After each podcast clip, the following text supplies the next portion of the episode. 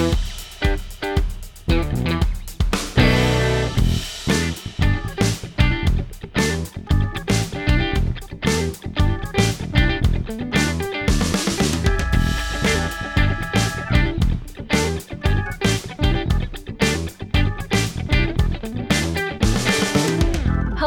and welcome to season two of the Pantry Party. We're your hosts, Liza and Bran, and yay, we're finally back for season two. We're back, bitches. um, for a bit of context, um, I, Eliza, moved across the world, which is why there has been a very big break in um, what's been coming out from like on our end. Um, and we'll get into that a little bit more, but we've also had a bit of a, a revamp for season two. So, um, obviously, because it's no, no longer practical to go and visit people's houses and record with record with them. Um, so, Bran, do you want to tell everyone about um, the plan going forward? yes. Yeah. So, yes, Queen.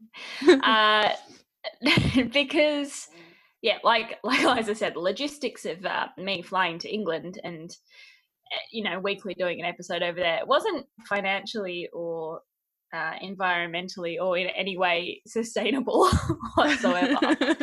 um, nor the other way, nor you coming back here. Uh, we are obviously doing this uh, recording online, which is fun. Technology is cool. I like that.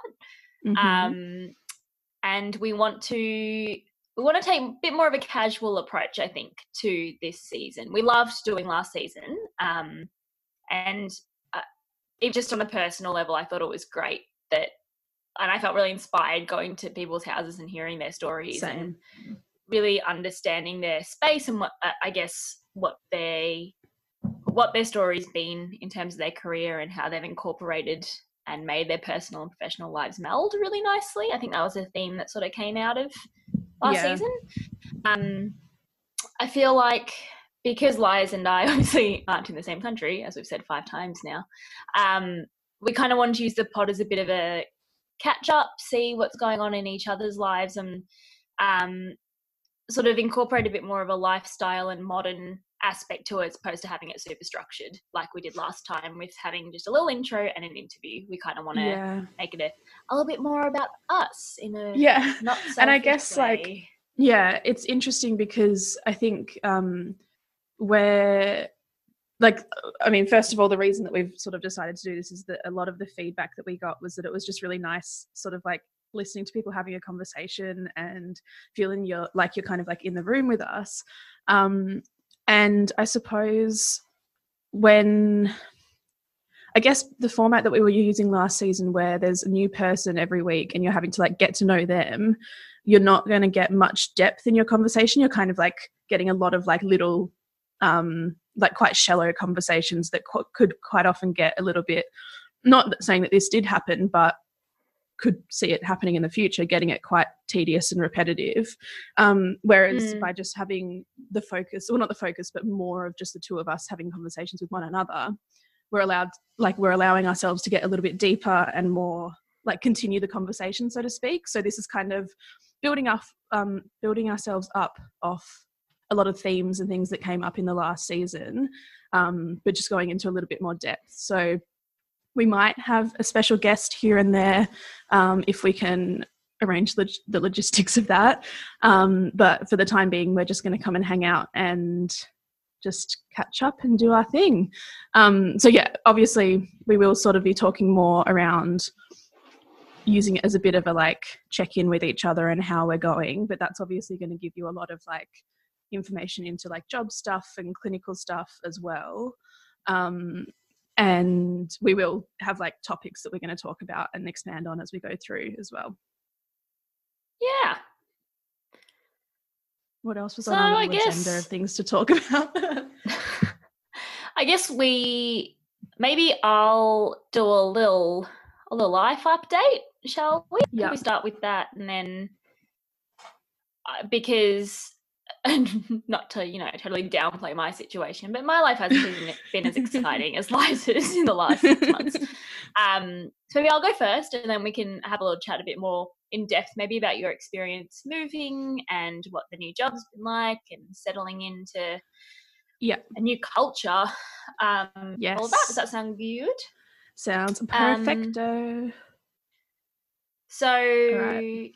yes, we we last spoke around October, I want to say, would be Octobery, Novembery time. Um, for those who don't remember, I currently work in quality improvement research at a hospital. And I guess a big thing that was on my mind over, like, towards the end of last year was that, as with all research, it's contract and funding based. So my job um, is due to end in April, the end of April. So I kind of, being the type A person that I am, wanted to have something lined up to just sort of swing straight in and um, not stress too much about finding a job. Um, and I'm also something that happened last year that I didn't expect was that I really, really began to enjoy my research role. Um, it's something that I didn't think was going to happen. And I hate saying that because now that I'm in it, I'm like, I couldn't imagine life any other way. And the people that I work with are amazing and just have been given so many great opportunities to learn, which I really appreciate. The particular institute that I'm at just seems to want to give you opportunities to grow and to learn, which I think is very rare. Um, and I didn't want to leave that yet. I felt like I hadn't learned enough. So I uh, applied for three jobs. Um, one of them was full time dietetics, and two were research. I ended up getting knocked back from two out of the three of them and ended up getting an interview and then the job for that last one. So, just for success rate wise, I feel like everyone gets to see the highlight reel of when you get a job and not really hear about all the other stuff that goes on around that. But 33% strike rate, which is sick. um, but it's a job that's really exciting. It's a very different project to what I'm doing at the moment. And um, I'm moving into it like a really, really great team. It's still at the same place that I'm working at, just a different group and different project. Um, I was also offered some private practice work, which is exciting. Um, and that came about in two different ways, just running on that career path kind of side of things for dietetics. One of them was actually a job I applied for last year and didn't end up getting. Um, but this is the silver lining is that my they always say this, but you, your foot's in the door. They know that you're there, and um, they just had some work shifting around at the clinic, and they called me up and asked if I wanted to join the team because they just need another set of hands. So that's how that came about. So I kind of did apply for the job, but ended up getting it like nine months later. um, and then another one is at a private practice who um, I was actually my housemate's mum that got me in contact with that person. So it's one of those annoying things. It's kind of like who you know, not just what you know. But in saying that, um, the other two jobs that I've picked up have definitely been what I know, not who I know. So I think it just gives you, hopefully, that gives you just a bit of a a vague reality of what working in dietetics is like. It's just really unpredictable and um, I guess this year I'll be kind of doing what I want to do for life, which is working so far. It's a big call at 23. um, but working part time research, part time private practice dietetics. Um, and who knows, I might hate it by the end of this year. Who knows? But at least I'm giving it a shot. And um, yeah, that's that's pretty much what happened job wise. I'm not sure if you can hear. Like there's they're emptying the bins outside. Uh kind of like sound like someone singing. Yeah. So yeah, basically the TLDR is that Bran is super fucking busy this year. Um and is not gonna have any free time at all. Uh, Um no. but no, I'm really excited thing to is that um I can't do anything Yeah. about it. Um it's fine. It's just a truck. it's just a truck. I'm not like turning You're into an elephant. threatened, are you? Um, uh, but yeah, so I'm really excited to see where everything kind of hell goes for you.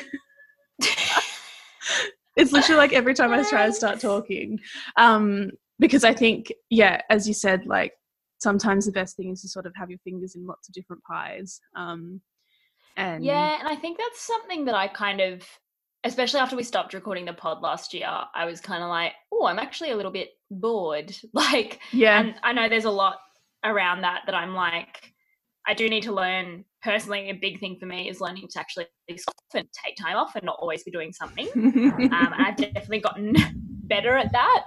Um, but I'm excited to see what this year does work wise. Um, and I feel like my brain works better when I am doing lots of things that add up to full time, if that makes sense, not just like staying on one project or Yeah, one no, I get forever. that. I get kind of bored. yeah. Um, yeah.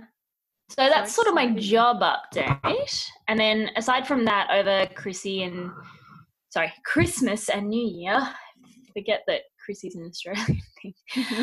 um, uh, I just took two weeks off, which was nice. I haven't done that before. I haven't. I don't think I've had a Christmas off since high school, really. Mm. Um, and went down to the beach, spent some time with friends, played lots of board games. Um, and yeah, yeah, that was pretty much it. And I'm really not mad about it. It was great. nice to actually rest. Yeah, it was great. So that's me. Um, I've yeah. got my cuppa. I'm excited to hear about Liza. What have you oh been God. up to? Um, so I think in the last episode that we recorded, I'd like just got this job. Um, and yeah, we're on my so yeah since since then i've basically just been like moving to london and starting up over here um no big feat. It's fine. nah it's been fine it's been super breezy um so i guess for those who didn't listen to season one or you just want a bit of a recap um i was working in admin and doing a little bit of private practice on the side at a physio clinic um but i knew that wasn't going to be sustainable for me and basically I, I knew where I wanted to be in terms of my career, in that I wanted to be working um, in, in a health at every size aligned, non diet, like private practice. Um, but the actual means of getting there are really tricky when you're doing it on your own. Um, and so I basically had my eye out for other opportunities that would help me get there. Um, and the plan, if I didn't find anything else, was to kind of like slowly build up to it myself, um, which is sort of what I was doing before I moved. So when this job came up at the London Centre for Intuitive Eating, I was like, "Yep, that's what I want to do. I'm gonna just like chuck in a chuck in a CV and see how I go." Um, I never even like expected to get an interview because obviously them um, taking a risk on me to move over here is a pretty big decision on their part as well. Um, like it's a small business and they, you know, they need to make sure that the people that they're we're employing are, you know, reliable and can actually follow through on the things that they're going to say they're going to do. Um, and so it Mm. has been a bit of a, a tricky transition in that, um, again, because it's a small business, they were kind of like, they basically said to me, if you can get yourself over here, like, do it and we'll have you. But there wasn't much in the way of support for or resources on their end for um, helping me relocate. So a lot of like, if you come over and work in the NHS in the UK, um, a lot of that will be like they'll fund your visa for you and give you a sponsored visa ship, which is a different visa to what I ended up coming over on. Um, and that basically, I think like I'm happy with how it ended up being because it means I've got the stability and I'm not completely dependent on this job to stay here as well. I can I can leave this job if I want to, although I don't think I ever would want to. Um, so I, I could theoretically leave this job, work somewhere else, and still like have the stability of the visa that I'm currently on. Um, it's basically like pre-paid for the, the next five years. Um, so where shall we start? Um, basically, the job that I'm doing now, um, I'm working at the London Centre for Intuitive Eating, which is in the northeast of London. Um, we are a clinic that specialises, obviously, as the name would suggest, in intuitive eating, um, which is a weight inclusive, non diet approach aligned and HAES aligned form of nutrition. Um, we can get more into the logistics of like actual job stuff, but basically, three days a week, I see clients um, privately as a dietitian, and then the rest of the time, I basically spend doing a lot of like admin stuff. We run a couple of courses and um, develop a lot of like resources and training things for other clinicians. Um, and then also do a lot of sort of like advocacy on social media. And there's a lot of admin involved with our clients because a lot of them um, do end up needing quite a lot of communication between us and their GP as a way of sort of like advocating for um, respectful care, basically, which is horrible, but it's part of our job. Um, so yeah, I think that's sort of like the main components of my job.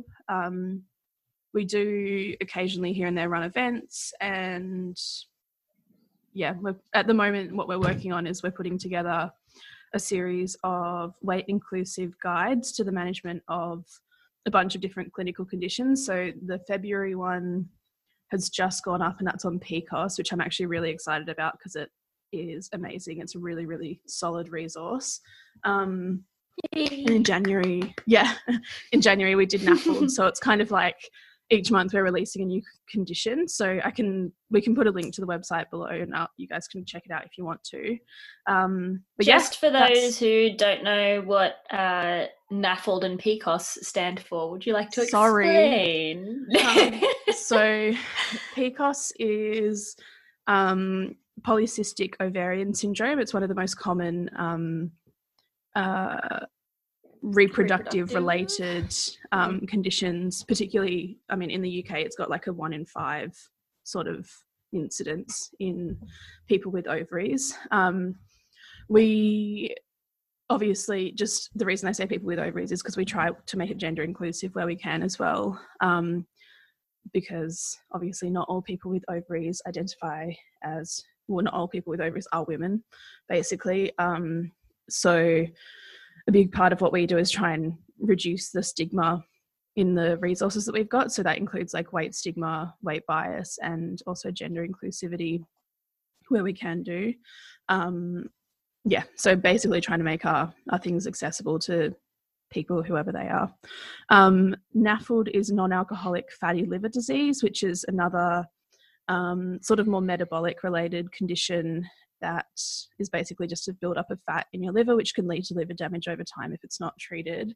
Um, the reason that we have sort of started developing these resources is because for for those conditions and a lot of the other ones that we're going to be covering, the first line recommendation is weight loss, um, which, as we know, is bullshit and a stupid recommendation to be making um, because weight loss isn't effective in the long term. It's not actually attainable for a lot of people, especially with PCOS. They're actually more like it's harder to lose weight if you have PCOS. Um, mm. And so, yeah, there's a few different bits and pieces that we've sort of put into it. Um, and we've basically done that by reviewing, like doing our own lit review, reviewing all of the guidelines that are currently out there and taking bits and pieces from all of them into into our own stuff. So I can um, link all of that below if anyone is a clinician and would be interested. It's not only for nutrition professionals. So I think if you were a doctor or like just had, I guess, other allied health, um, would probably also be quite useful. And it's designed to be used like by the clinician with clients. Um, so yeah. I'm gonna turn my heater on because I'm really cold. Oh, London. London. It's actually there's a bit of blue sky outside today. It's amazing. Um, what? That's unbelievable. I know. I know. Um, so yeah, that's basically like the project that I was sort of hired to come on to and work on. However, sorry. it's the cold London weather. It's making you cough. And you still have that drink bottle. I love it. Yeah. Um sorry, I'll start again. So that um, project was basically what I came on to work on, and then as I've been here, it's kind of grown from just developing these resources into doing like the resource plus a webinar for clinicians plus a few other bits and pieces. So it's kind of like grown a lot since I started. Um, and so now I'm not the only one sort of like managing it because it was just too much work. But um, yeah, it's really exciting and we're really proud of them. So if anyone you should be needs that, you should go and check it out. Um, I need to cough again. I'm dying. Um, but yeah, so that's been fun. Um, and how's London been in general? Like the transition, I guess, culturally, transport, living arrangements, um, all of um, that fun stuff. Yeah, so Social. that has been. Um, I mean, I knew that it was going to be a difficult transition. Um, I, I think if I'm just going to interject, yeah, I'm just going to interject, yeah, interrupt. Know, but I think my my mentor actually said that to me. She's like, if you're thinking of going to London, just be wary because I think people can paint it to be, and not just London, no matter where you're going. I think if you're lo- relocating, people can often be like, it's freeing, it's awesome. You're going to be like in this new country and do your own thing. But it's actually, yeah, it's good that you kind of went in knowing it was going to be difficult because not a lot yeah, of people do that, I can imagine. Exactly. And I think because I'd already moved from Perth to Melbourne, I kind of knew what a big life shift entailed. Um, but mm. obviously, moving across the world is a bit bigger than moving interstate. So it was, yeah, it was a pretty um, uh, like I think I've handled it quite well. But there's a lot of things that kind of come up when you're moving that it's hard to anticipate, and you just want to, like, it's hard because you don't really have the people around you, the support network that you would usually um, mm like close to home. So, um, but having said that, I was very lucky that I had like obviously a very supportive job. Um, they, you know, helped make the transition as easy as possible, and I did have some family here to sort of just like help um, tide me over.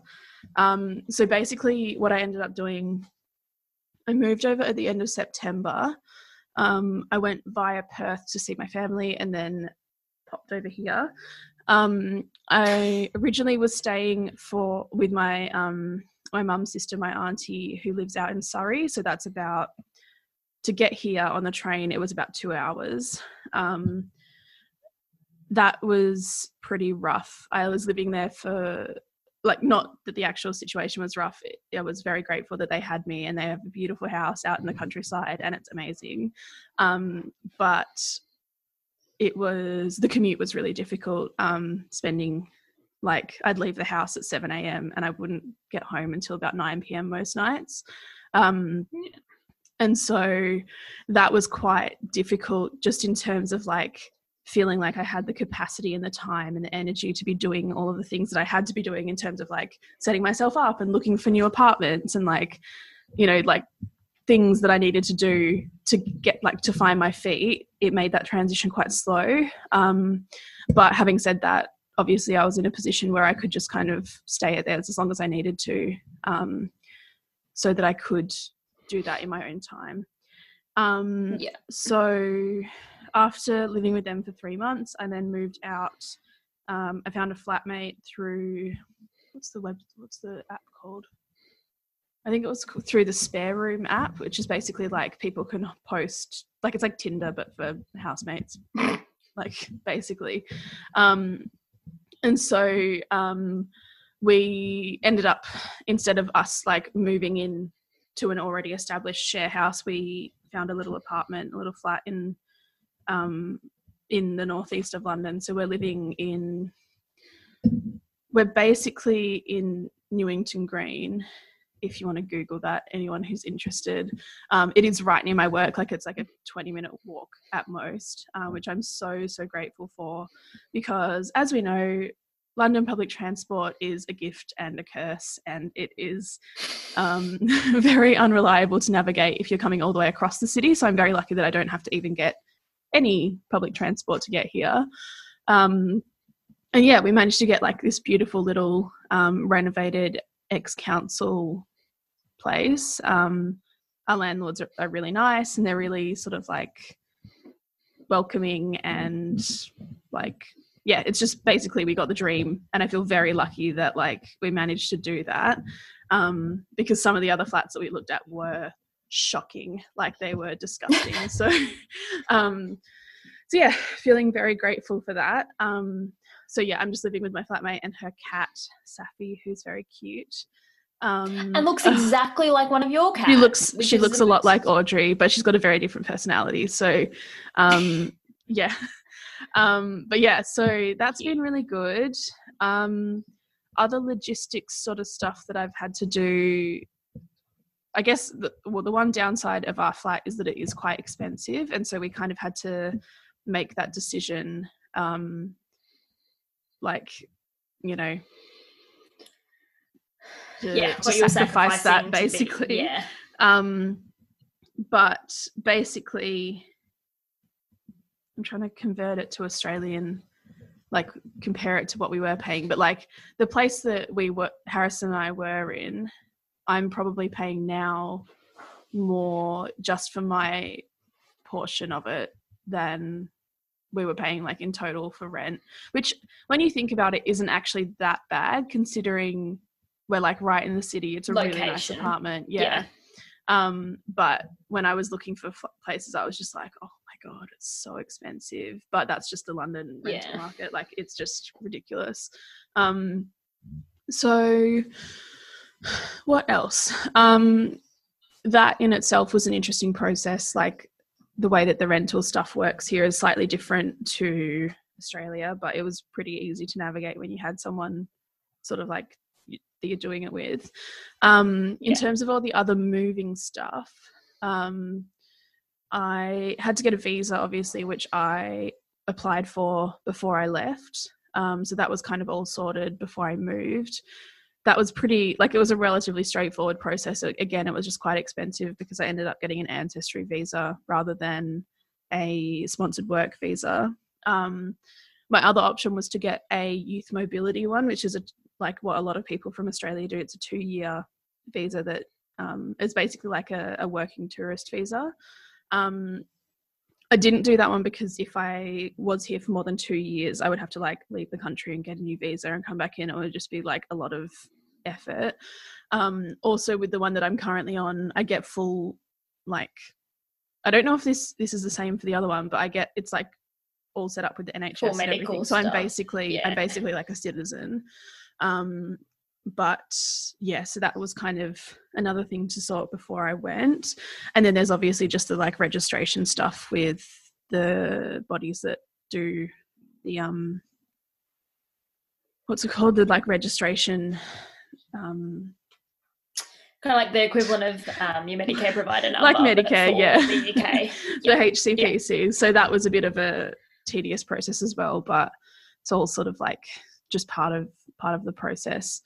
So I guess for my own interest, and I think we've had a few chats about it before, but like, what has been the biggest cultural and like uh, societal thing that you've had to adjust to in um moving there? Um, honestly, with the kind of like work that I do and with um, just like my sort of interests in life, the biggest adjustment for me has been the food environment. Um, it's there's a lot of like yeah there's a lot of things here that people like don't um approach in the same way to what they do in australia um the main the like really jarring one for me was the the amount of like convenience foods that there are in that like supermarkets have like aisles of sandwiches and like ready meals and things that you can literally just grab and eat um, which is really great in some ways but then in other ways it's like a lot of people that I see in clinic have a lot of like guilt around that because it's not like a home prepared meal. Um, and then there's obviously the like sustainability, environmental side of it, um, because you know there's a lot of plastic packaging involved and that kind of thing. So it's been really interesting to adjust to that. Um, also, with the sodium reduction scheme here, nothing is salted, and it's Intriguing. bland AF. um, so that's been something that I've sort of like had to adjust to here as well. But so yeah, it, there's a few differences in the food environment and the way that food is kind of like the way that people relate to food here. Um, Yeah. which is it's nice to explore, and I think obviously as a lot of white Australians. um, food environment is sort of based off the UK, it's not too much of a shift. Like it's not like I'm having to completely adjust to like a whole new meal pattern Yeah. and food It's like you moving to Spain but- or something. Yeah. yeah but um it is a bit it is different um but in kind of a nice way as well um also that like it's interesting seeing the way that the shop the like um supermarkets are here in that like it'll either be like a tiny little supermarket like an IGA Express for for those Australians or it'll be like a gigantic like huge huge massive supermarket and it's kind of like there are a couple in between um But not But- many. not many no but like in the city there's kind of only really the smaller ones which makes it really difficult to kind of get um like a wide variety of food um or even just like if you had a particular ingredient that you're looking for quite often you won't be able to find it you'll have to go to like a couple of different shops to find it um like the one closest to me is a Sainsbury's and I'll quite Mm. often go on the way home from work and if I'm coming through at like 7 p.m like whole Yeah. aisles of the vegetable section have nothing in them because they've been sold out. And I get that that's like an issue on their supply end, like that's something that they can account for over time. But if that's your only access to food, like, you know, it's kind yeah, of Yeah, it's pretty food insecure. Like it's Yeah. not stable. yeah. And like t- having said that, there is another like there's an M&S across the road that I could go to if I wanted to, but it's more expensive. And then there's another there's other supermarkets around, but it's not like you you kind of expect the one that you go to to kind of be able to cater for you. But yeah, it's it's a bit of an adjustment in that sense. Um, Yeah. I guess another thing, like I mean, we're, we're probably going to end up talking about this for like hours and hours, but um, the other really jarring thing for me is that no one here does like a weekly shop. Everyone kind of just does. You just shop like on the day for a couple of days. Um, That's my like favorite thing to tell people when they ask how you are. Like I'm like, yeah, the one thing that she mentioned to me right off the bat was that no one does a weekly shop, and I couldn't it's so imagine weird. my life I without can't a weekly shop. it. No, because Yeah. I think like I mean the reason is that like the way the supermarkets are, you won't be able to get everything all in one sh- in one hit. Um, but also, Yeah. no one has a car here because everyone just uses the public transport, and so it's like you can't, you physically can't carry all of that stuff. Um, Yeah, and so a lot of people will do like a big shop in inverted commas and go to like a big Tesco if they've got a car and do like all Yeah. your staples. Um, or there's things like Ocado, which is like an online delivery, um, like supermarket delivery, like Coles Online or whatever, but it's just got a lot more, like it, it branches over a couple of different um, supermarkets. So, yeah, yeah, it's really interesting. Um, and I guess what becomes really apparent is the level of like privilege you need financially and time wise in order to look after yourself. Um, it makes it really difficult to give yourself like adequate food, adequate pe- preparation. Um, so yeah, it's an interesting. And do you find that, like, I think a big thing for me and something that comes up at work a lot is that it's almost a 50 50 split with people who prepare food for the week and will, like, bulk cook or, like, will most likely bring leftovers from home or whatever. And then the other 50% will just buy lunch every day. And do you think, I feel like it'd be really interesting for you now looking at that Mhm. seeing that Australians kind of have the ability to be able to like save money, save food waste, um, if they were just a bit more organized. And that's very privileged of me to say. And obviously, yeah, Yeah. a fridge and all of that. But Yeah, the fact that in England you almost don't even have that option. In like Yeah, it's very, very difficult to do that. But in Australia, we actually have a system that's set up that could be used very well to be able to have food preparation and stuff. Yeah, definitely. And I think, yeah, exactly that. It's like it's you really start to notice how privileged you like you you are or you were um, and i feel very lucky that i've sort of like i've got a supermarket on the way home from work i can physically carry these things because i like i have the strength and ability to Mm. um, and also that i have the food knowledge and the cooking skills to be able to do like to actually create meals Yeah. um, and you're saying that like people it's I was just going to say, a lot Sorry, of people are reliant on like prepared, like pre-prepared foods. Yeah, exactly right. Yeah, and I think it's interesting that you've already commented that like you're someone who already is quite in quite a privileged position, not just ability wise, but like knowledge wise, that you're Mhm. invested in food and nutrition and eating, and you find it you're finding it difficult. Like you're finding that that difference really Yeah. stark to you compared to being in Australia. Yeah, exactly. like It's imagine just- someone going over there without any of that. like, Yeah, exactly. And I think like it makes me feel for people who, you know, are maybe like a single parent and they've got a family to feed and stuff as well. Even just the logistics of carrying that much food. Um, yeah, like I yeah, it's a lot. So I think um it just really gives me an appreciation for sort of like you know how hard people have to work in order to look after themselves. Um because yeah, living in a city like this it's not it's not easy. Um Mm. so yeah, that's been interesting to kind of learn and obviously that comes through with my clients as well in that like you know they have their own struggles and and issues around food as well. Um but quite often the food environment really does play into that as well which is really interesting to see.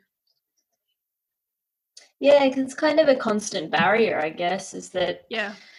Yeah, you have to work with what you've got to an extent.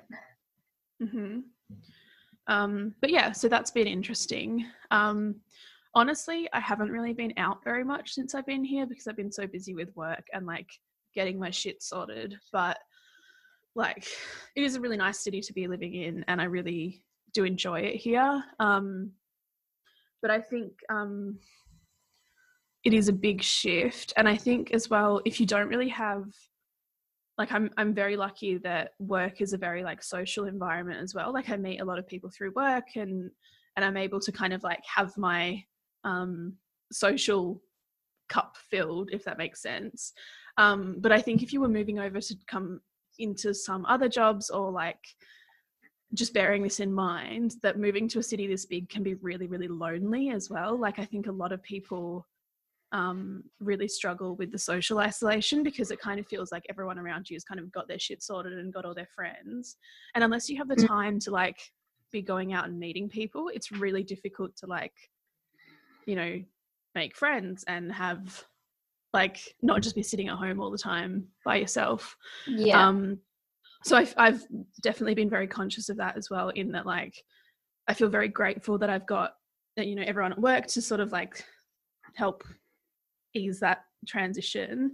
Um, but also like my my auntie that I've got here and my flatmate and stuff as well. So, like, I do have, I have sort of got a couple of friends in the area. Um, but I think moving from Australia as well, it's kind of difficult um, because everyone else is on the like the opposite time zone.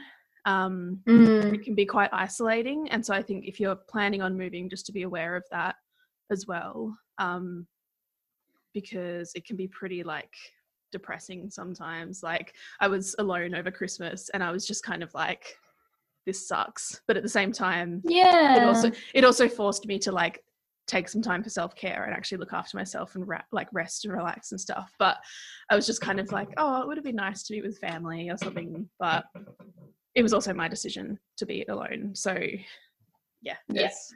Something something else to sort of just bear in mind um, when moving cities because you know even if you've got something to go over to it can feel a bit like you're on your own sometimes because we are um, very selfish in making this podcast all about us now, um, we wanted to bring in a sort of like segment to talk about things that we're currently interested in and reading, watching, consuming, that kind of thing.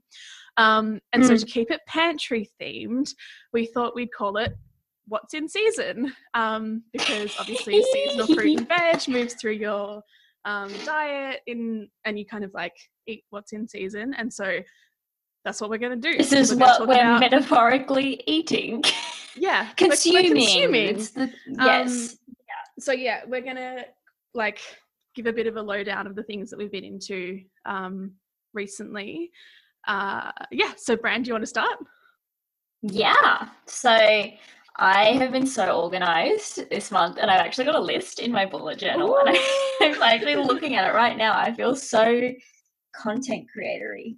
I like that. Yeah. okay so what's the first Let's- um The Sorry, first you go. I am going to go with. I'm going to do food first because I've Mhm. had a few new discoveries over the last couple of months, and they actually have changed my life. That's Yeah. a really big overstatement, but we're going with it. Um, firstly, so over Christmas, my mum got a hamper and she got some chocolate that she doesn't. She doesn't really like milk chocolate. She only eats dark Mhm. chocolate.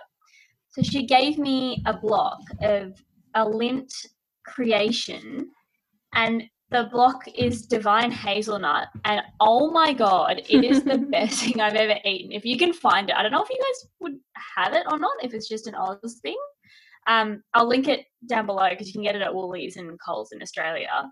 Um, it's just like I. I'm literally putting my face in my hands right now because thinking about it is making my mouth water. It is just like it's like a moussey Ferrero Rocher block. That's like the best description okay. I can make. That sounds so it's really not good. like a yeah, because you know Ferrero, Rocher- Ferrero Rocher has all the like crunchy bits in it, and it's quite Yeah. like textural. This is very moussey, smooth, not too sweet Lindt chocolate with bits of hazelnut in it. It's great. It's Mm, just. Nutella goodness. Um, and the other bit of food that I have been loving, which is again really lame, um, actually two bits, they sort of go together. Um, in Australia, we have the Carman's range of food. Um, and I now know that two of my friends work there, which is hilarious. I'm totally not plugging their um, their workplace.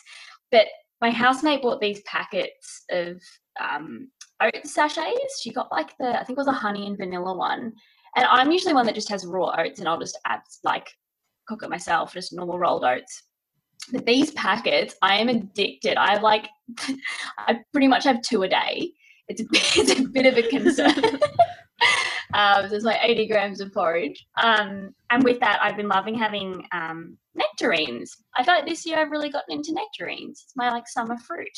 yeah um, i'm actually I really like never did before.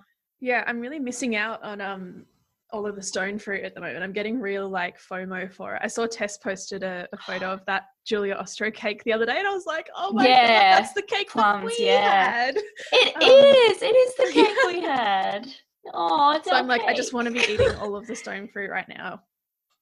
But Yeah, sorry. You're um you're definitely missing out. Just to really rub it in there. It's a good season for stone fruit. yeah, oh, I'll have it. I'll have it in a couple of months. yeah, exactly. So they're my like three fruit food related things. There's like oh the other thing that I forgot to list was um so Australia has just for some reason the food market's really jumped onto chocolate themed ice creams. Mm-hmm. Um, and so all of these ones have come out, but the top two, and I've eaten a lot of ice cream in the last couple of months. Um, mind you, there's been like 45 degree days in Australia. Yeah, so, It's you hundred percent know, necessary. I feel like exactly. Um, were there's two. One of them is a Toblerone ice cream. oh my god, yeah. So it's not particularly Toblerone, but it's a good ice cream. And apparently it's imported from Poland, but it's just Mm, it's kind of like a magnum situation like with the it's got a thin thinner chocolate out mhm. outing like stick and then the ice cream in the middle is really nice and then the other one that one of the girls from work got me onto is that m&m have brought out ice an ice cream range and they're like drumsticks or like cornetto kind of cones but the original M&M one isn't that great in saying that it's still good, but the one that's better is the peanut M&M one because it's got peanut ice cream. It's Oh got a God, mix of chocolate and peanut ice cream, and it has mini mini M and M's on top. So it doesn't have any of the crappy peanut M and M's because I don't like them. I'm a crispy M and M girl, but there's ice cream, great.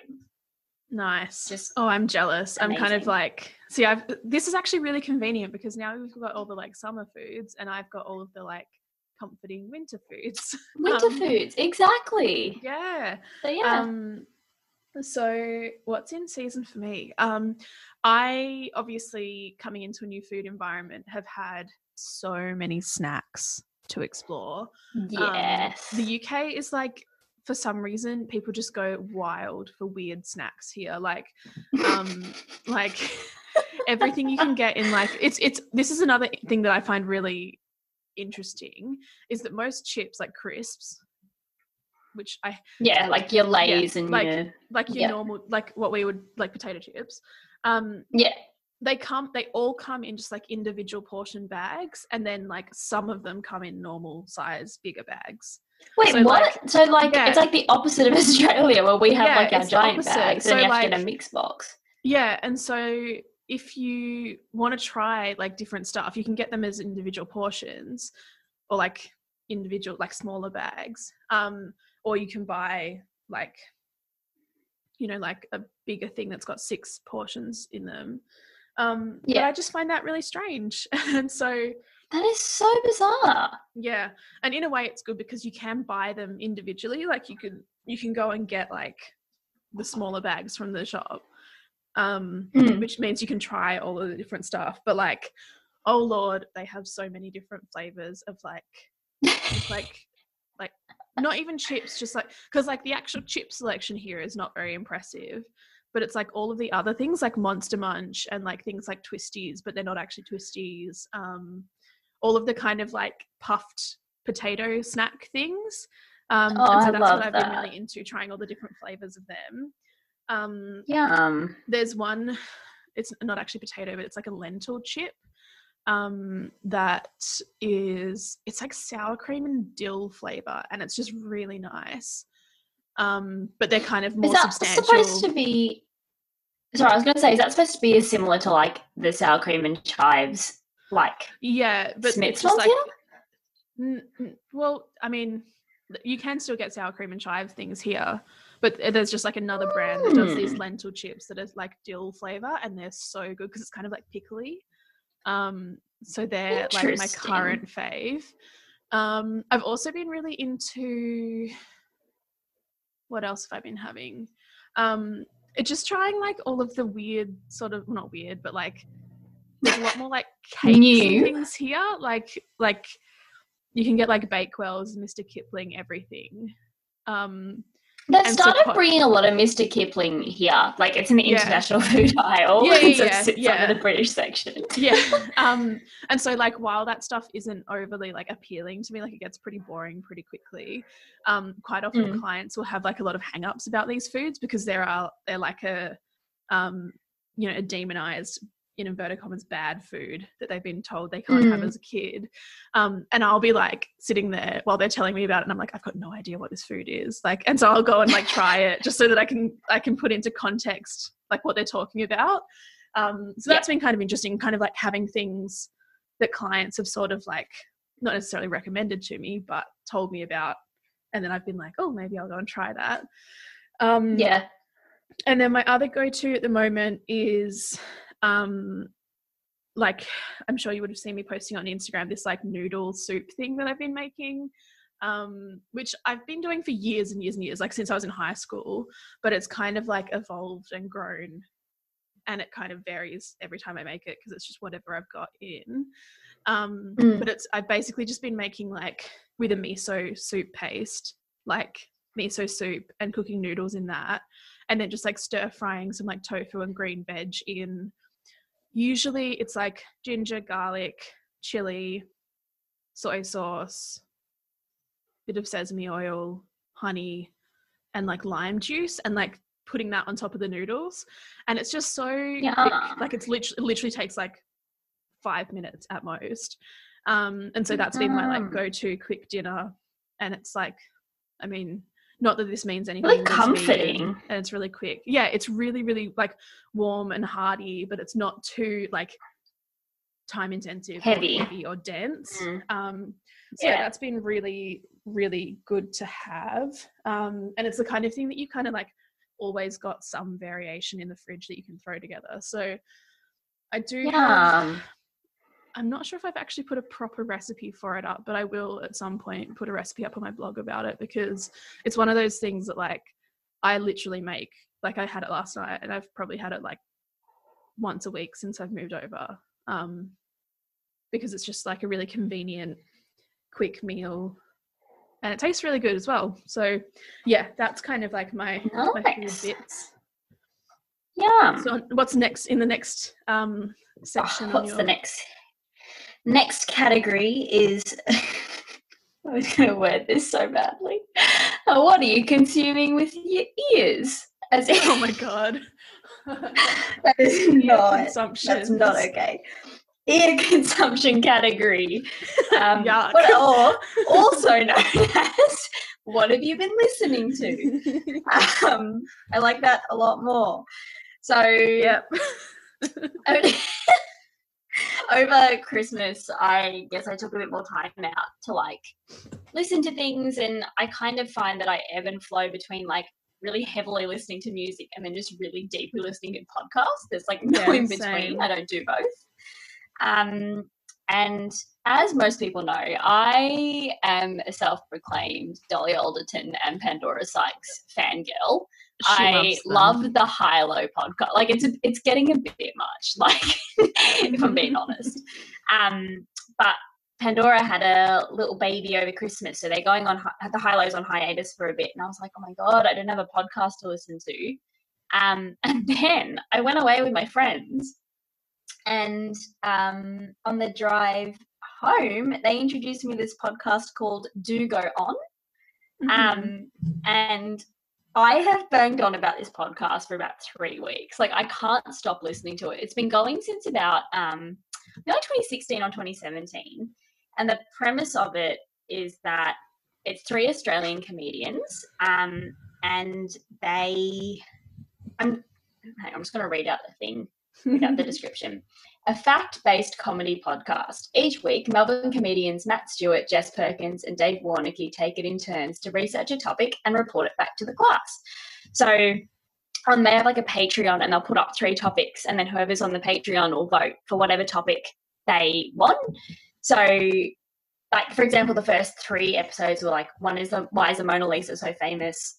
One was about Australian rules football, and one's about the Beatles. So like they're just kind of random topics, and they'll do a deep dive into it. Mhm. Um, and they- oh no, they started it in 2015, so it's been going on for ages, and they do heaps of live recordings, and it's just. I think it just says a lot about my sense of humor. It's just a really crappy Australian Yeah. sense of humor where they just make fun of each other, or like it's just very situational comedy. Um, But I've definitely laughed out loud at my desk at work listening to this podcast. It's a bit dangerous. Um, so yeah, I've been loving that. And if there's one episode that I can recommend, and it made one of my housemates laugh a lot as well, is the Cleopatra episode. Um, Mhm. It's somewhere in the middle. So if anybody wants a good episode of that to watch, watch that. Oh, listen to, sorry, listen to that one. Um, and the other things, music wise, that I've been listening to is for those who don't, I don't know how many UK listeners we have, but I also don't know how much they would know about Triple J Top 100. Yeah. Um, so basically, a radio station does like counts down, count counts down. That Yeah. Yeah, I think Yes, that's grammatically um, correct. Yeah. It's a it's a countdown top- of the hottest 100 songs as voted by the Australian public.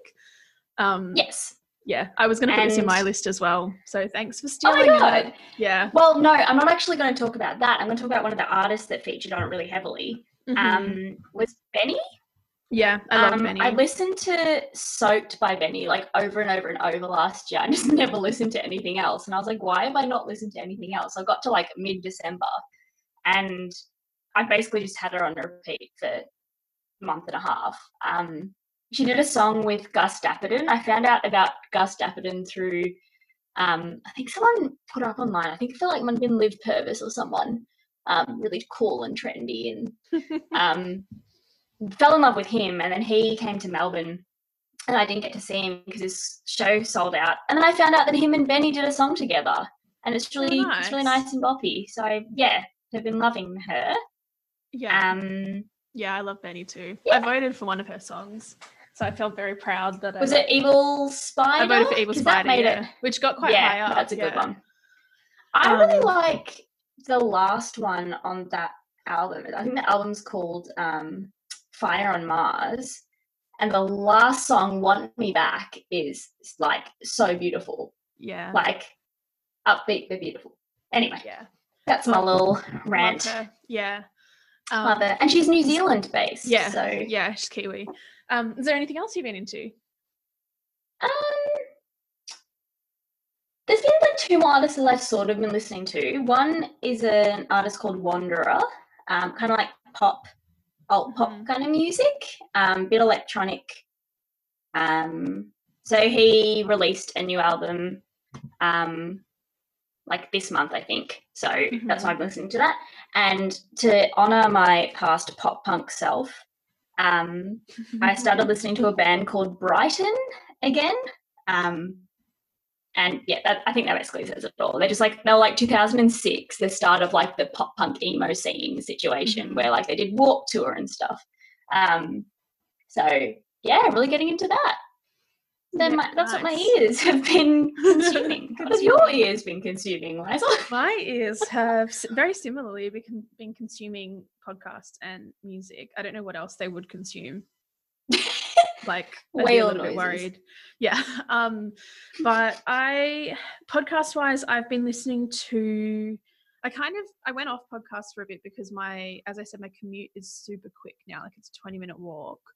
Um, Mm. but sometimes I will, um, like if I'm going by the supermarket or something, I'll have like an hour where I'll be listening to something. So I'll put a podcast on if I know I've got a bit longer that I'm going to be like listening to something.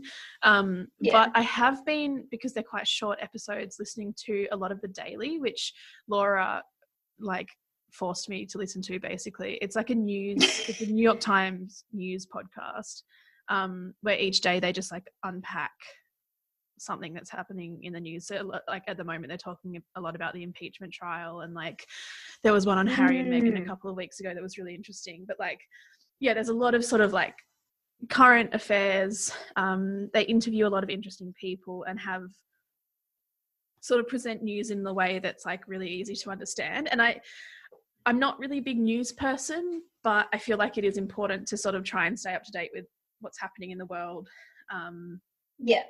but yeah, so that I've been listening to quite a lot. Um, another of my ongoing favorites is Food for Thot, which I mentioned on my Instagram story a couple of weeks ago. And it's basically like a bunch of queer writers talking about what they're like writing, reading, stuff in their lives, and they they have like a topic for each um like episode um and Mm. similarly to us love a good food theme and so everything's kind of like they talk about like entree main dessert that kind of format Oh, love I that. it. yeah i love all the like food like and it's just so clever like food for thought t-h-o-t like oh i love it what a little. it's so clever um, and it, it's just really entertaining and i think they do what they do really well is talk about quite serious topics um, but make it really or like make it really approachable or they'll talk about something quite light-hearted but bring in like a serious lens um, yeah. and so I really like the way that they kind of discuss things. I actually had a client who she'd seen it on my Instagram story and came in to our session. She was like, I listened to that podcast that you were talking about. And I was like, oh God, what's she listening to? Because it's quite it's quite explicit. Um Yeah. talks a lot about gay sex. And um she was like she came in and said it was really lovely actually that she'd kind of found something in there that had related to her eating disorder recovery. And I think Oh, things good. like that it's just really nice that people can take away um different sort Something of like, meaningful. yeah, Yeah. from something that's actually quite lighthearted because that is one of my like you know lighthearted relaxing podcasts um music wise similarly i've been listening to the hottest 100 a lot. Um i basically because i couldn't listen to it um live because it was overnight uk time um i made a playlist of it. And so i've got a playlist sitting on my apple music um which has got all of the songs in it which is really nice Um, so I kind Nice. of just had that on the, in the background. But then there's like the two like metal songs that kind of like shock me, and I'm like, oh god. so I have to like fast forward through those ones. But um, nothing against metal. It's just not the kind of like vibe I'm going for when I'm trying to do some Vibe. work. Yeah.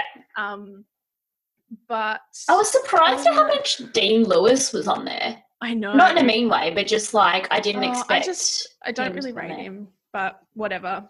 It's not my place to have an opinion on that. Um, My But anyway, sister yeah, messaged so- me and was like, "I'm not a betting person, but I should have put money on the number one."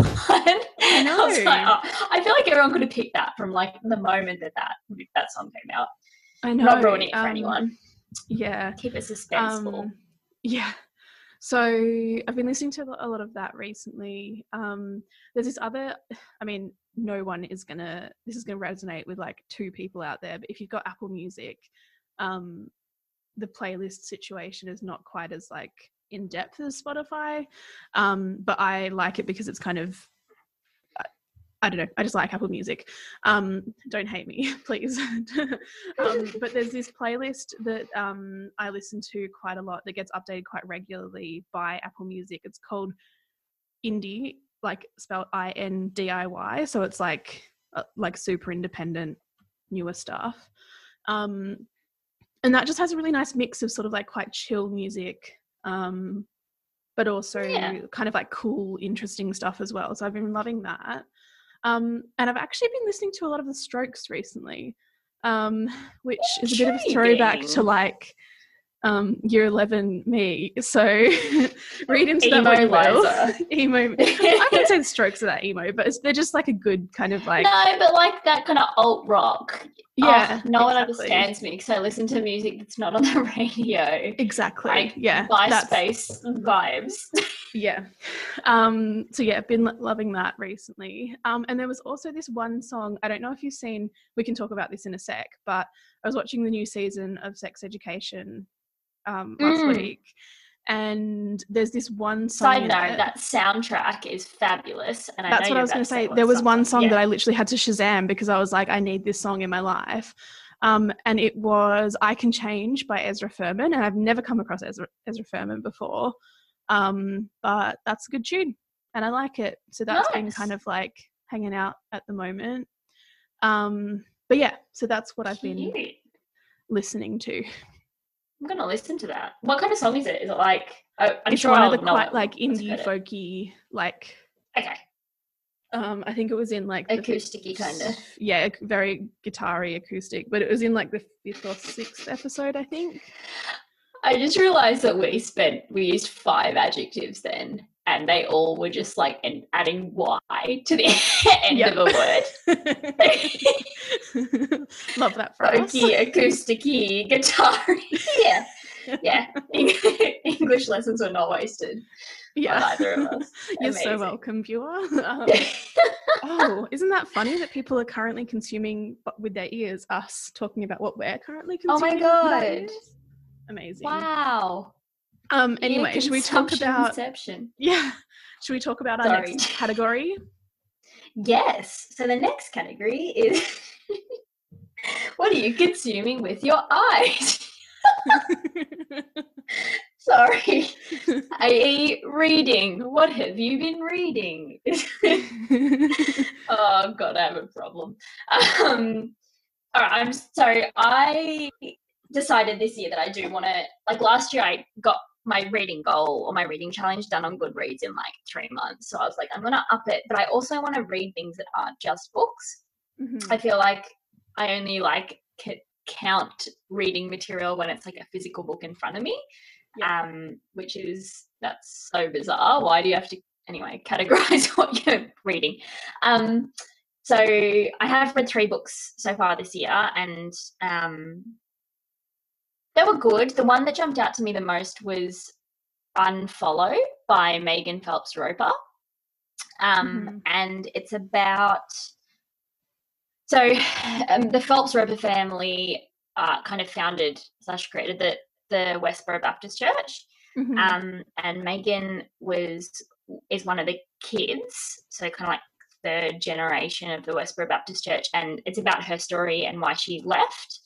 Mhm. Um, and I it was recommended on a podcast, and I wouldn't have picked this up otherwise because it's definitely not a memoir of my kind of, I don't know, I, I wouldn't see it on a shelf and go, that's something I'm going to read. Um, but it's just really like she she's so impartial, and you really understand why the church did what it did and why people kind of blindly followed it. Um, and you kind of see her journey from like birth until now about her transitioning in terms of her thought process and like sort of unconditioning things that she'd well unlearning things that she'd had in her life for so long. Um, and that whole kind of like process behind that and the snowball effect and how people can really affect that. Um, and yeah it was just a really beautiful read a heavy read. Definitely not easy by any any means but i think it's quite it's nice because it's not a health related book, which I tend to read. Mm-hmm. And it's not just like your average memoir about, on my second birthday, I did this. It was just a bit more meaningful kind of thing. Um, so that was, and I also read um, When Breath Becomes Air by Paul Kalanithi, um, which was like a bestseller a couple of years ago. It's about a doctor who has a terminal diagnosis of cancer and about his life. And he, um, he kind of wanted to be a writer slash philosopher when he started out, but then he ended up moving into medicine and just this really beautiful relationship between the two that he found, um, yeah. which I think is, it was just really beautifully written. Um, and the epilogue that his wife did at the end was made me cry a little bit, but like in a good way. Yeah. So those are the book two books that I loved the most, and then I've also started. I signed up to um, some email subscriptions which uh-huh. sounds really weird. Like not like news related, but I signed up to Man Repeller and Refinery 29. And it's really nice because like you just get like a little so you can choose what you want to subscribe to and like every morning in your inbox you'll get um, a little summary of different things. So there's some things like you're saying, Lies, that are just like modern news kind of stuff. So it'll be to do with like the impeachment or Harry and Meghan or like just common things that are in the media, like Kobe Bryant, coronavirus. Like that. there hasn't been a lot of coronavirus yet. I don't know if they're branching into that, but I'm sure that's another story. Yeah. Um, there's also nice like little beauty things, and you get advice from dermatologists, and um, they do Refinery 29 do a really cool thing called money diaries, mm-hmm. and so someone will submit their money diary for seven days um, and what they yeah what they spend their money on what their wage is what their job is. Do they have a mortgage? They have student loans? Um, what their bills are and stuff. It's just really interesting. Like it's very non-judgmental. You just sort of read it and go oh cool. It's like not nosy but just like fun to read um, and see yeah. what people spend their money on and what they prioritize. Yeah. i find nice. that so interesting that kind of thing. Yeah.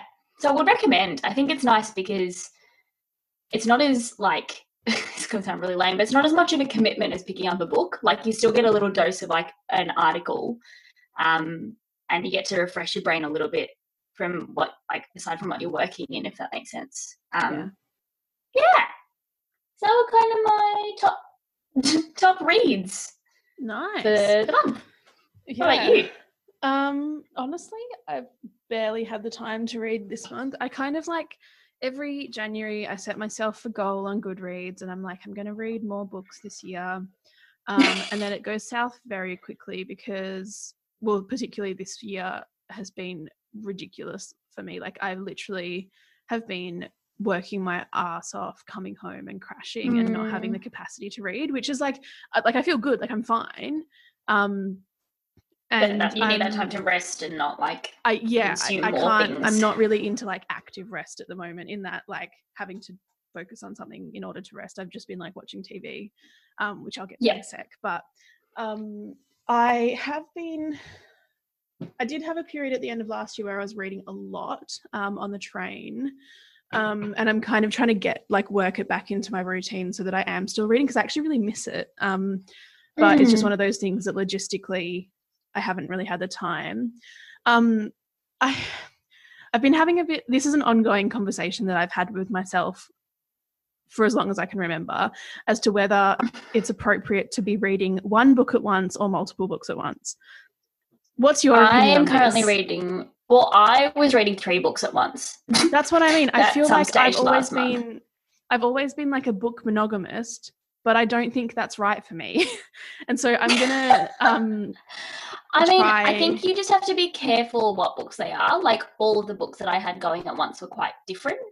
yeah, so, like exactly. when I picked it up, I wasn't confused. Yeah. yeah um, because obviously as you were saying we in this industry have a lot of things that we could be reading um, in the like health space or the body positivity space and like health at every size and so Mhm. i kind of find myself like wanting to read either if i am reading one of those books wanting to read something else or if i'm reading something else wanting to read one of those books um, Yeah.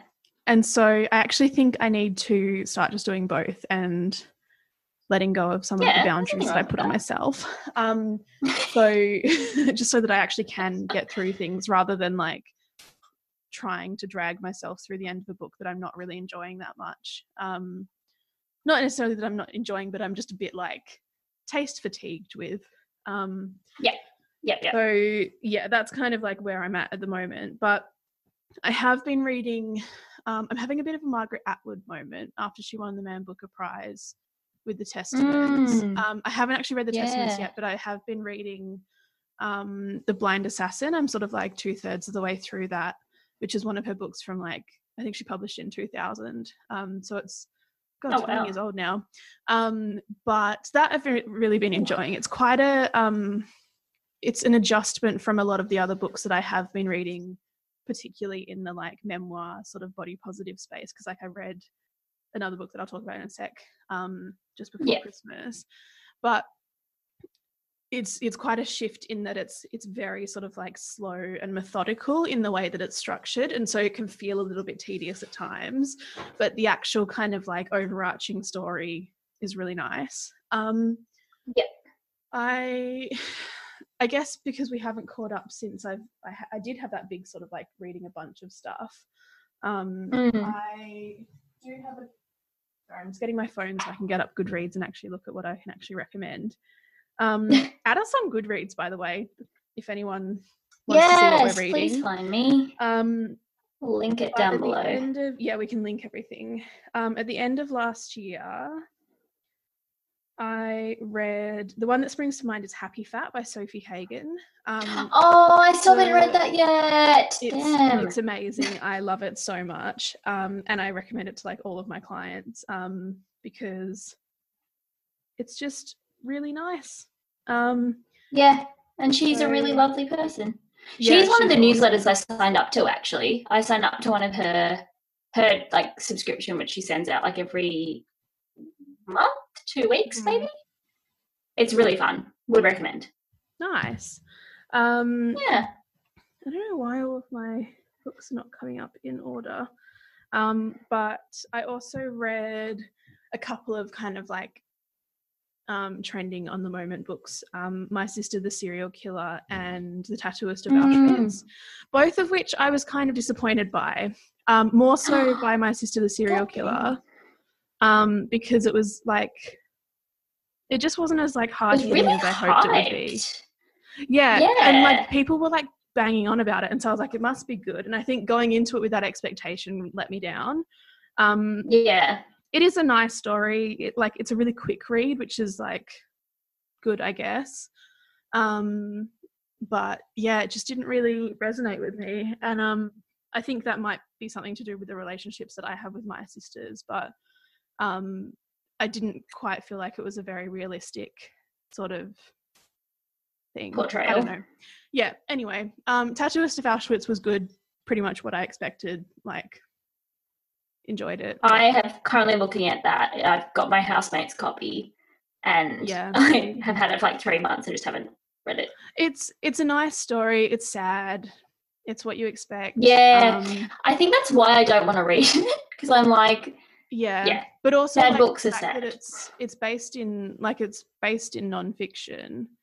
Um mm, and I guess knowing that kind of explains why she can't really be pushing the boundaries of some of the things that they're talking about in there. Like there are things that happen in there that are pretty horrific, but it's not very dramatized, if that makes sense. Um, yeah, yeah. but yeah, so I, yeah, it's a good read. Um, I also another like favorite that I have to mention is Bethany Rutter's No Big Deal.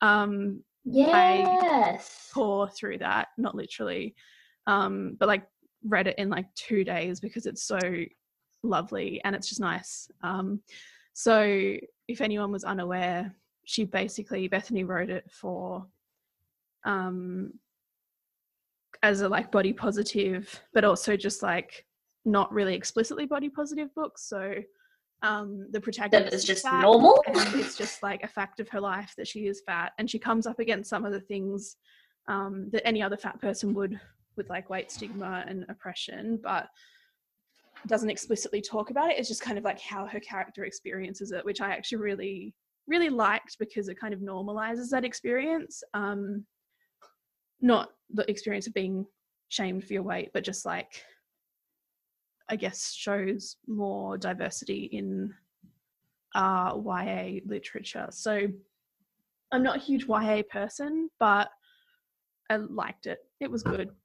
I would recommend it, Good. particularly Nice. to teenagers and that. So Yeah. yeah, that's kind of what I've been reading lately. Um, Amazing. but yeah, hoping to get back on the read the book bandwagon um, in the Yeah. next couple of weeks because I've just been like, it's been sitting there as like a like a need to read because it's like I want to finish this book so I can read more, but Yeah. it's like a very kind of like competitive um comparative thing for me which is not a healthy mindset to have so i think i just need to be a little bit gentler with myself and actually just give myself the time to enjoy it rather than feeling the pressure to get through things Yeah. Um, Yeah, correct. That's only shifting with like reading goals. So well that's the thing like like, the book that i'm reading at the moment the margaret atwood one is like 650 pages like it's a big big book Yeah, it's like three Um, books. Like exactly so i'm like i keep like being like oh my god i'm not making any progress getting through this but in actual fact like you know it doesn't You really are. matter um Yeah. yeah anyway so that's what i've been reading i haven't really been reading any newsletters or things i read um actually the one that i am subscribed to is um nadine jane's horoscopes she um does she's like an astrologist i think she's based in new york or something um but she has a very beautiful Instagram page. I can link it down below, and she sends a monthly horoscope, which I love. It's so nice. It's just, it just gives me that little bit of like perspective and reflection at the beginning of each month to kind of like hold with Yeah. me going forward, which I like. nice. Yeah. And then the other things that you can consume with your eyes are TV shows or YouTube or videos of some sort. Mhm. Um, I actually didn't have anything noted down, but as we've talked, I remembered two things. Um, one is um, Sex Education season two. Mhm. Um, great. The cliffhanger made me so angry at the end of the season. My I housemates and I were yelling at the season, TV. but yeah, I'm just Oh. like Oh, I'm close. I'm gonna finish it I- next weekend. Um, it's going to make you so angry. Like, for I multiple love a good reasons. So cliffhanger though. I kind of. I froth that feeling of being like let down a little bit. What's going to happen? Let's not read into that too much. no, not like that. God. it's getting Yeah. real sentimental. I'm enjoying it though. Like Past I like bedtime. I like I like sex, sex education and it's just like a nice sort of It's like so good. yeah. It's a good one. It's just good on for so many reasons. But I did Mhm. find this meme today, and I'm going to read it out. And I, I was really scared to say anything throughout the um, the the sit- while we're watching it. But now that someone's made a meme, I'm fine with it. Um, says, okay, sex education is a good show and I like it, but it confuses me so much. Why is it set in the present day, but they dress like it's the 80s and the house decor looks like it's the 70s, but it's in the UK, but the school looks American and Otis lives in a cabin in the woods. What? and that's Um, pretty much how I feel. yeah. Um to answer that question, um Laura did an episode of her podcast with one of the writers of sex education. They talked exactly about that. So go and listen to that. Oh, okay. No, I need to I should actually do that. Yeah, it was kind of, I think from memory, and I'm probably butchering this, but I think it was kind of done intentionally to be able to transcend all of those things, um, to feel That's more amazing. relatable. but That's yeah, I agree. idea. It's I was so it's something that constantly I'm like, oh, that's interesting, but also I kind of want to live in that world. Like, yeah, it's a bit really cool. nostalgic, but quite Yeah. progressive. Yeah, Yeah. it's weird. no, I love it. And then Um, the other thing that I've been watching, which popped into my brain, or watched, sorry, after you spoke about Sofie Hagen, it's going to take a turn, like a bit of an emotional turn. Um, I was talking about Sofie Hagen with a friend of mine, and she was like, if you like her sense of humor, you'd probably like um, Hannah Gadsby's um, live comedy show, Nanette. Oh yeah, Um, did you have you watched had it? you have you not seen had you not seen it? No, I only saw it Oh my recently. I never really I watched watched it, like- live comedy. I watched When it when came it out. came out on Netflix like years ago. Yeah, and it's yeah, I'm really late to it. But that's just me in a nutshell. I'm about five years too late in a lot of things. Um, but You're trying though. You're doing your best. I am. Thanks so much. I really appreciate that.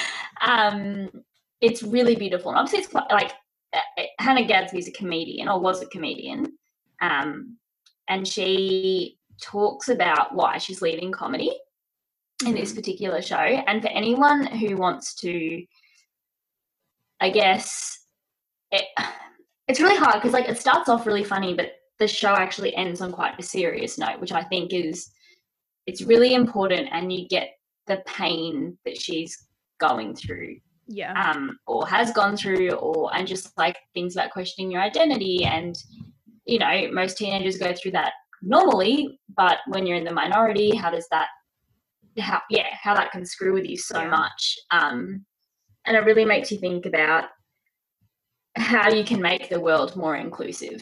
Um, and what is wrong with it, I guess, in a way. Um, it is a, it is a part comedy show. Like she does she does make some really really good jokes, but it was just it's very intense. So Mm. I would recommend that, but you definitely need to be in the headspace to be able to want to hear that. Um, I loved it. It was yeah, really thought provoking. Yeah. No, I, yeah, I really like her.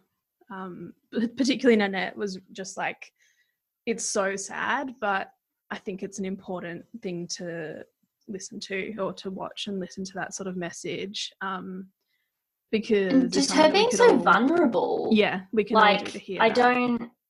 Yeah, exactly. And it takes stories like hers and being as vulnerable as she was doing this in in the Sydney Opera House of all places. That's a really Mhm. iconic location. So many people. I just don't. I don't know how she emotionally like dealt with that because that is a lot, a lot to share with a lot of people. Um, but good on her, and I'm really, really glad that she did because it's definitely affected me for the better. Yeah. Oh, love it.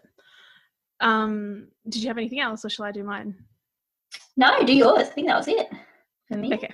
Um, I have so many things that I've been watching. So I gue- um, I'm going to break it down into categories within this category. So the first one, just to piggyback on the sort of like live comedy aspect, I went to Sofie Hagen's The World Is on Fire. So let's do a show. Did you? Yeah, Oh did I not tell you? No, you It didn't was tell me. Oh God. incredible. Um, so she had it was like her. She had Scotty. She had um, Travis Alabanza, who was amazing. She had Glamrou. She had um, Megan Crabbe and Jolie, who did their a bit of their um, can't remember what their live show is called now, but they did a bit of their bit. Um, she had Jess Oh, I remember which one Baker. It was literally like the dream team What a lineup. Um, yeah. there was also um, this amazing, I guess you'd call her a cabaret performer, Smashlyn Monroe, who's a fat woman doing like, um, she did this like cabaret thing, which it literally like I felt it in my soul. And I'm not usually one for like burlesque, that kind of like, you know, that vibe. Um, Yeah. and I actually she she was quite a late addition to the bill on this show, but she it was so moving um, to see fat bodies represented in the way that she did. It was just incredible, and I think like I know she's definitely not listening to this, but like good on her for um, being that vulnerable and sharing that with the room because like that was the most impactful piece for me. Like I was literally crying watching this woman, and I was like, it's not something that you would usually cry at. Um, but that was really nice because I went with um, Jess and Laura and a couple of other like non-diet colleagues from work, and so it was nice that we'd kind of like been and seen that all together. Um, Yeah. Scotty also like I've not really come across him very much before, but he I really like I think he uses he pronouns. I really like their um like stuff as well because they talk about a lot more about the sort of like lower and middle class experience rather than this sort of like very edited um glamorized experience of being fat. So I really like Yeah. what they do. Um, what else? Sofie Hagen again, incredible on that. It was so nice. I love her. She's, amazing. just yeah. Um, oh, also, um, sorry, just on the note of Sofie Hagen, her podcast is also really good. Yes. It's called Made of Human, and Yeah. it is really beautiful. Yeah, So yeah. I love Made of Human as well, but at the same time, it's way too long for me to listen to on my commute because it's too it's too long. It is, yeah, long. Sofie, Yeah. please sort your shit. Um, but um, yeah. So I, I think Sofie's also using they pronouns, but I oh, sorry. passed it now. Yes. Anyway, but um, Ugh. so I saw that at the beginning of the month. That was incredible. Loved it. Um, it was so it was such a nice thing to like be starting the year on because it was so inspiring. Um, Mm. and then other things that I've been watching recently, TV wise, Sex Education, Love. I've also been watching The Crown um, because yeah, love it. yeah, I, I started it again because when it first came out, I watched like a little bit of the first season and then just didn't have the time and kind of just forgot about it. Um, but I've been watching that.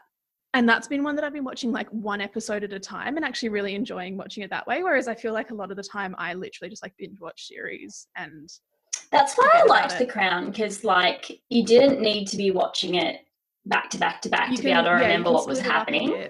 Yeah. Yeah, um also it's just nice being able to contextualize some of these things in the post brexit britain i'm living in so um Mm. that's been nice as well um what else i haven't really been watching much other tv but i've been watching a lot of films recently um we've got around the corner from me like literally at the end of my street there's an independent cinema the rio um which my flatmate and I are getting a like membership to, so you get discounted tickets, which is like super cute. Um, so I've actually been going to the cinema a bit recently, um, Ooh. and most recently have seen, um, I can't remember what the full title is, but the David Copperfield film, which I liked. It was very pretty, um, but it is a it's quite a kids movie. Like it's quite a young, um, like it, it's made it's it's PG basically. Whereas like I feel like it would have been better if it had a more mature rating and sort of went more into some of the things that they talked about. But I liked it. Um, interestingly, with that film, the thing that I liked the most about it was how they'd kind of like put it to visually put it together very well. In that they had like really um, well designed sets and color palettes, and it was very like the imagery really emo- emo- like it's really emotive. Um, Mm. the other thing that's interesting about that film is they they cast it blind for race, and so it kind of like like there's like an Asian dad with a black daughter, and like um So interesting. so David Copperfield is played by Dev Patel, who's I believe of Indian or Sri Lankan descent. I don't know. Sorry. I Um, think Indian. yeah, I think he's Indian. Um, but his um, great aunt is played by Tilda Swinton, and so it's like really sort of like it messes with your mind a little bit. Um, but it's really really good. Um, it's awesome. yeah, so that I really liked about it. But the actual, I mean, it's based on a book, but like the actual plot and stuff sort of fell short a little bit for me. Um, I also saw Little Women, which was good. Similarly, like Still haven't seen that. beautiful, but it's based on a book, so of course it's kind of just like whatever.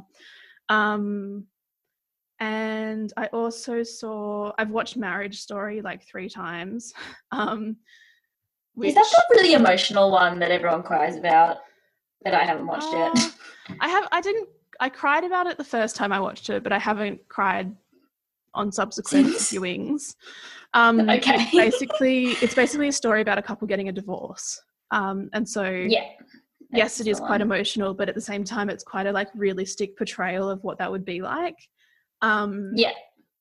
and it's just really well acted, really well directed. It's really, I just like the way it's shot. I love the director of it, um, Noah Baumbach. He's like very, he- yeah. I, I like his work basically, and I like the actors that are in it, so that's why I like it. Um, Yeah. And I also watched last night Uncut Gems, which is another new release. Um, it's on Netflix if anyone wants to watch it, but it stars Adam Sandler, who I hate with a passion. Um, I don't say that many, about many people, but I really do not like Adam Sandler.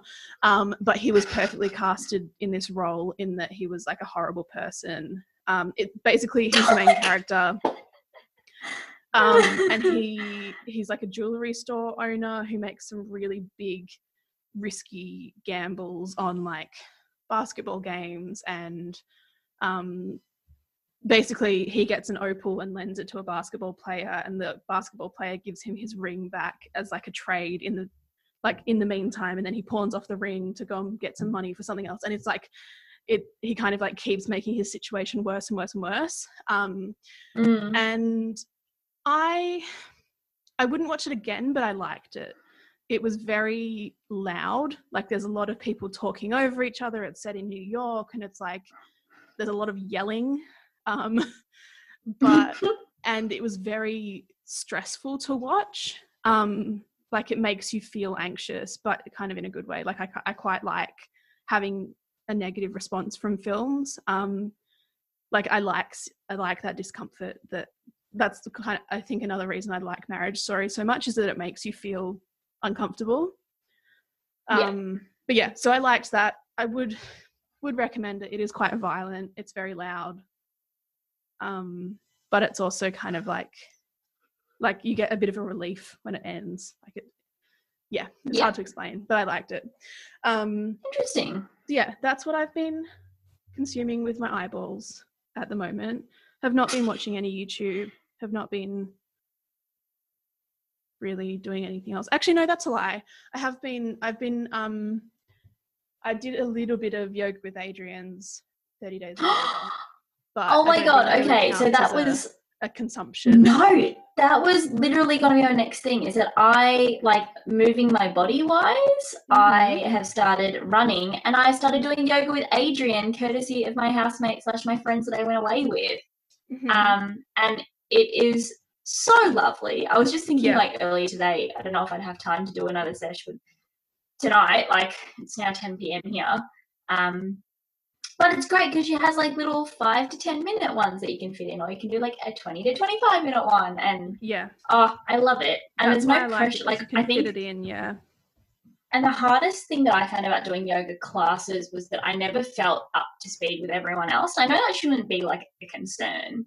Um, and clearly that's just my type A personality getting in the way of me living my life. But it's Mhm. just nice being in the comfort of my own home and like wearing whatever I want and just like going at my own pace. And she has like different moves for different levels, and I don't feel shit about what I'm doing. She just makes me feel like I'm actually doing a good thing for my body today. Um, yeah which is really, really lovely. So that was actually going to be my next thing. So yes, yoga with Adriene, hundred percent. yeah I, I do like her stuff um it's not super weight inclusive like i feel like sometimes she she's not super aware of how people in diverse bodies might be experiencing it but i think that's just her own kind of like She's not doing it to discriminate. I don't. she's not doing it no yeah, exactly and you inexperience. Yeah. can i think if you have a knowledge and approach it with the place of like i will do what works for my body and make adjustments if i need to that's fine it's just like i think there can be sometimes a little bit of a um expectation that you have to make all the shapes and you have to do things but at its core like that's not really the, the purpose of yoga anyway so Exactly. I've kind of try- yeah. been trying to reframe it to be more of a like connecting with my body and moving in a way that feels good. Yeah. Um yeah, I've also kind of like I've been walking a lot, obviously with work, but like I haven't I'm sort of in the place now where I'm like ready to start doing a bit more movement. So I think I'm gonna start swimming again. But I will I'll keep updated on that. Um Yeah. I guess in the same space, another thing that I've been doing is meditating quite a lot. Um, I've been listening. I've been using the Calm app and doing their like daily Mm. Calm. um, but also doing like unguided meditations. I think this is like a running joke with me and a friend that I have is that I'm like a typical Pisces in that in that I like I'm I'm completely content just like staring off into space and like doing nothing. Um, and so I've um, I've been trying to reframe that and make it more mindful and about connecting with myself rather than just like going out into space. So that I've been really enjoying nice. as a sort of like self care thing. Um, if anyone wants a like a free trial of like you can get a, free month's trial of Calm.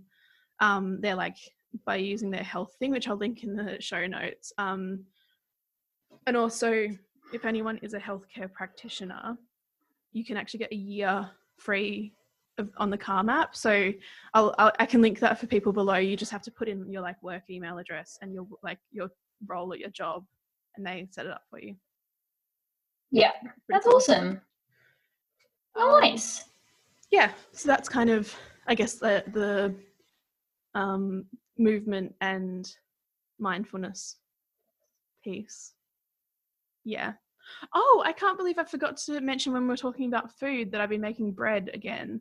Um, oh yeah. I might talk. I might save that for a future episode because I'm still finding out the best ways for me. Um, but yeah, I've got a good starter up and going, and I've been making sourdough again. Nice. Which is a nice, another like sort of meditative process for me. It's quite relaxing. Yeah, I know Rox mentioned that as well on when we had her on. She was like, bread's like my yoga. Like it's very, yeah. yeah. It's interesting though because sourdough you don't actually need to knead at all. Um, you kind mm. of just mm. like fold it, so it's not really in the in the way that you'd think it would be. It's not really like that, but um, it is nice to kind of like it's a sourdough is a good test in patience. Um, yeah, it takes quite a long time to like make and feed and maintain it. So yeah, it's been good. Um, yeah. Well, did we want to talk about anything else today? I feel like we've had quite a long chat, but not really about anything. Yeah. Um, no, it's just been a catch up. Um, no, I think we're good. I was just trying to think if I had any beauty products to share, but I don't really. I think um, going forward, because we're going to be doing hopefully episodes more frequently, um, we yeah. won't have as big a segment in this sort of section. No, we can maybe be a keep snappy. It, keep yeah. it to like one thing for each category each. Um, but yeah, I think we. Um, so basically, the plan going forward is obviously to get this up and running a little bit more frequently and a little bit more responsive. So what we might do is um, on our Instagram put up a post to, like asking if anyone wants us to talk about any specific topics because I think that would be mm. nice, um, particularly around this time of year where people are looking for jobs. Um, and I know people might have come across us through my socials and from there basically fiona's um, course ran um, let me start this sentence again fiona sutherland's basically um, fiona sutherland ran a course for student dietitians and new grads as an intro to the non-diet approach and i know i've had a few people message me and email me um, from there. So you might be listening to that as an extension of that, to this as an extension of that. Um, so, particularly for those people, shoot us an email, comment on that Instagram post that we're going to put up, and we can have a chat about some more job specific things, some more clinical things, some more general like life stuff. Um, yeah. I guess in a way, we'll be opening up our recipe book and sharing stuff with you that we've kind of collected over time. So, um, yeah, that's sort of the plan going awesome. forward. Did we? Were we aiming for like fortnightly episodes? I was just thinking that I reckon fortnightly would work well. Um, so hopefully you'll hear from us every two weeks. Not sure what day it'll be at this point, but I think two weeks will be manageable for us with our workload at the moment, and also so we're not boring you with the same favorites every week. Um, yeah.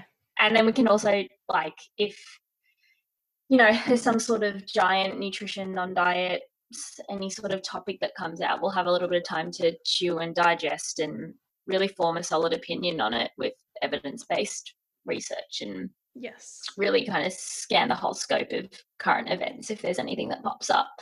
Um, not that we're a source for that, and obviously we'll have opinions, but I think it's important to be well informed before you make your judgment. So, Exactly. So um, I guess um yeah, this episode is very much a like life update catch up with us because we've been away for a very long time.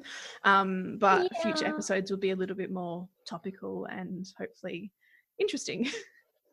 yeah, have, we'll definitely be less rusty. We, I feel like it's taken us a while to get into this, but now I feel like we're good. We're Yeah, good. Give it a little, good. give it a little bit. We're good. We're getting there. Anyway, um thank you so much for joining us. We will um oh also I guess Yeah. um I know we'd set up all of our like bits and pieces in terms of our website and our Patreon site. Um, obviously, for the time being, we haven't been doing anything on there. I think we'll leave it running for the time being because it's not costing us any money to keep the Patreon Mm. open. Um, but just be aware that like currently there's nothing going into there, so don't feel bad if you're not putting into it. Um, Yeah, exactly. if you yeah if you want more of us you can head to our website and we will update everything over there as well and we'll hopefully be getting everything up on the instagram up to date soon as well yes. um Yeah. but yeah so Awesome. thanks for joining us Thanks, guys. I hope you got some good consumption recommendations. Let us know if you have anything that you want us to listen to or read or do or not talk about anymore as well.